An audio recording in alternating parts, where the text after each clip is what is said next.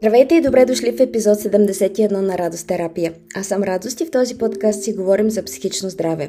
В днешния епизод ще си говорим за страхът от провал, наричан още хитифобия. Страхът от провал е доста сложно чувство и включва в себе си емоционални, мисловни, физиологични и поведенчески компоненти. На емоционално ниво включва емоции като несигурност, неувереност, притеснение, страх, безпокойство, понякога дори и паника – Мисловните компоненти са свързани с значението, което се предава на евентуалния неуспех, на евентуалните последици от него. Какво би станало, ако не се получи? И какво от това? Какво значение има този неуспешен опит за теб?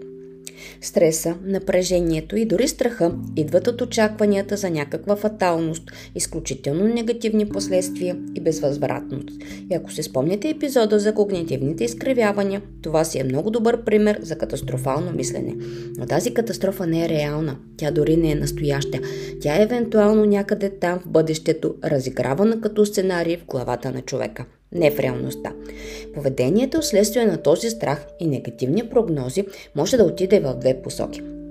Първата посока е повече усилие и старание за предотвратяване на евентуален неуспех или парализиране и изолация, избягване на започване на работа по даден проект или осъществяването на дадена цел, за да се избегне и евентуалния провал.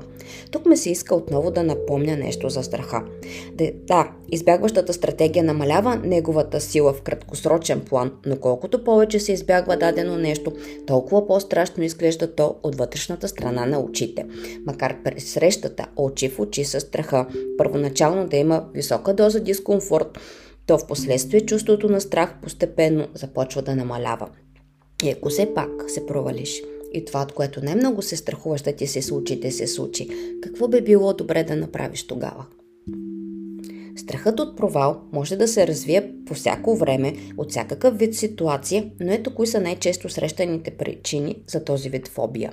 На първо място това е влиянието на родителите и моделите научени от тях. Често свръхпротективните родители създават от децата усещането, че са неспособни да се справят сами и оттам следва и страхът от провал като функция на липсата на годност и увереност. Свръхизискващите родители също формират този страх от децата. От една страна с високите изисквания и стандартите, които отново формират вярването, че не си достатъчно добър и от друга страна с страха, извинявайте, срама и вината, че си разочаровал значим човек. Втори вид причини са генетични и биологични фактори. Родителите могат да повлияват на децата чрез възпитанието, но могат да им пренесат и страхът от провал и чрез гените, както и различни модели на поведение, които косвено да доведат до развиването на този страх. На трето място са преживяване на травматични събития или силен стрес, особено когато това води до значителна промяна на начина на функциониране. Страхът, че човек няма да успее да се адаптира и ще се провали, се засилва. И тук отново бих искала да припомня, че силният стрес значително изкривява преценките, ги прави нереалистични, често песимистични. И ако се мислиш, че не можеш да се справиш, това мисъл ли е или факт? Какви доказателства имаш подкрепа на тази идея? А доказателства, подкрепящи това, че ще се справиш. Какво би, какво би усилило шанса да се справиш? Кои мисли и нагласи биха ти помогнали да се справиш? Следващата причина са личностни черти, като да речем перфекционизма. Идеята, че нещо е направено само когато е направено по съвършен начин, иначе е провал. И тук стигаме до последното – концепцията за провала. Какво значение предаваш ти на провала. Значението, което предаваме на провала и посланието, което ни изпраща провала са две различни неща. На първо място той се отнася към ситуацията, а не към цялото обозримо и необозримо бъдеще, само към конкретната ситуация. На второ място, той не дава обратна връзка как стоим ние генерално в главите и сърцата на другите, а само единствено как сме отреагирали конкретната ситуация. Погледнато отстрани, провалът показва нашето адекватно или неадекватно поведение, а не нашите недостоинства като хора. И това е третото и може би най-важното нещо. Провалът не се отнася до теб и твоята личност. Един неуспешен опит, една нерешена ситуация не отменя твоята стойност като човек. И ако провалът е обратна връзка, то какво всъщност ти казва той? Няма да стане по този начин. Няма да стане с тези хора. Няма да стане в този момент, което означава, че все пак ще стане. Просто трябва да опиташ пак и да промениш нещо. Стратегията, хората, времето.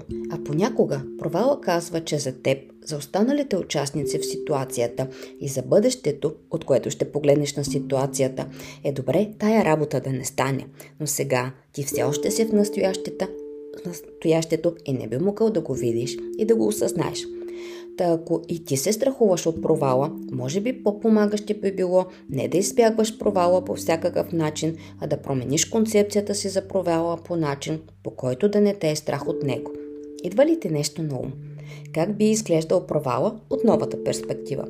Страхът от провал не е само чувство. То е нещо, което може да повлияе негативно цялостното функциониране на човек и доведе до ниско самочувствие и самооценка, високи нива на тревожност и стрес, емоционална нестабилност и влушено психично здраве, заучена безпомощност, самосаботиращо и самоувреждащо поведение, ниска самоефективност. И какъв е начина за излизане от капана на този страх? Изясни си го. Всъщност, каква е причината за този страх? Изясни си какво е за те провала, изясни си какво е за те успеха, позволи си да се проваляш, но работи за това да успееш. Действай въпреки страха. Остави стремежите си, а не страховете си да те движат. И ако имаш нужда, потърси помощ.